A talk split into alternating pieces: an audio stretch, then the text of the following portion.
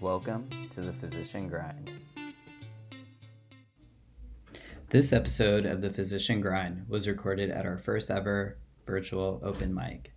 Special thanks to our sponsor, Locumstory. If you're interested in any locums work, be sure to check them out at locumstory.com. And without further delay, here's the story. Well, I'll tell about one day I had in uh, Kashmir. So um, I was on the Pakistani side of Kashmir. Um, so entered from uh, Pakistan. Um, and um, if, if you ever get a chance to go, uh, Kashmir is the most beautiful place in the world. If if the Shire really existed in the world, it would look like Kashmir. Um, it is you can see the sky. There's zero pollution there, so you can. I was there in October, and you could see every star in the sky like you're in a planetarium or in the middle of the ocean. There's no light. Uh, there's no pollution. It was freezing cold and amazing, and the people were amazing. So in one day, I had two incredible stories. One, it was in the early afternoon. I went there, and I brought. At that point, you could travel still with like ketamine and uh, etomidate. A lot of like nobody. It wasn't like it. You know, that was it wasn't that long ago. It was like 2008 or something. But anyways, it wasn't as crazy as today. So um, I I came prepared, and uh, I got called to the home of the the brother of the former president of Kashmir. And so this guy was, by Kashmiri standards, was pretty well off, pretty well educated.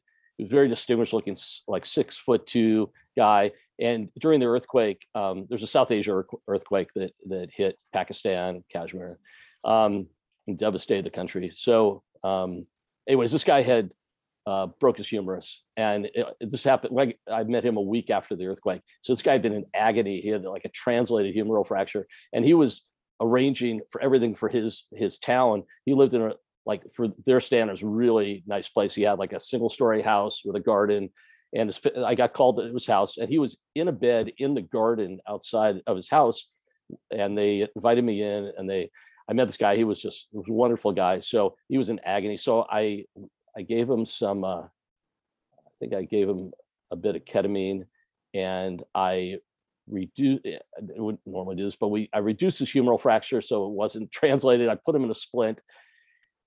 And he woke up from the ketamine and he said to me in this really guttural, soft voice, said, you are my best friend. And oh i can never forget that. He was just he was just like the nicest sweetest guy. And he was the first time in a week he had been out of agony. He uh, felt, he felt the ketamine and his fracture was reduced.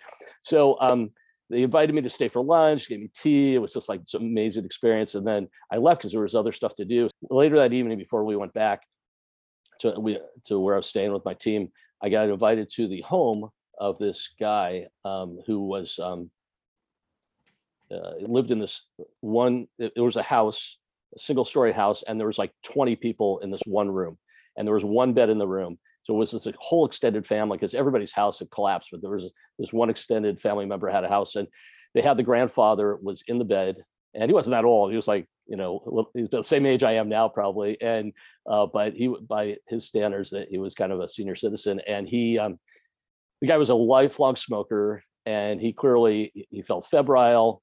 He, he, um, he was coughing, he was wheezing, and he had broke his femur. There were a lot of long bone fractures, of course, every earthquake, you see this kind of stuff.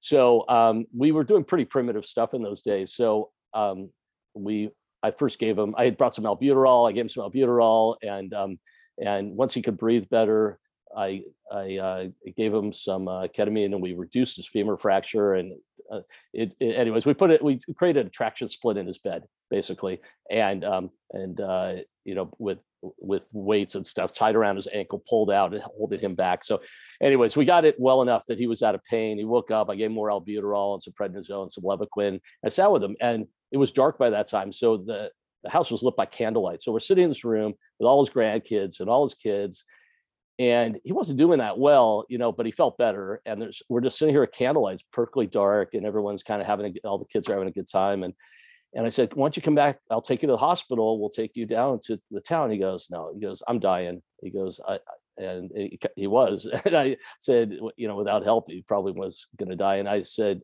he goes, look, I'm going to die, but I want to die surrounded by my family. And so I just sat with him like for an hour, you know, talk with him and, uh, you know, and just gave him more albuterol, taught his family how to use it. I stayed with him as long as I could.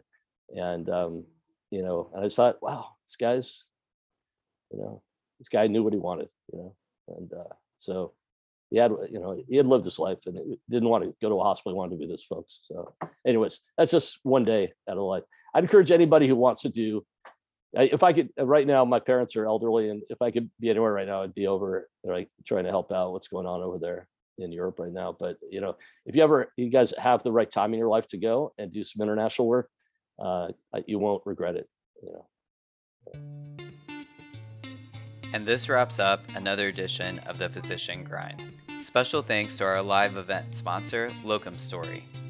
If you're interested in doing any locums work, check them out at locumstory.com. Their information is in the show notes. The Physician Grind is a place where we can come together and share stories. If you have a story you'd like to share, email us. Thanks for listening.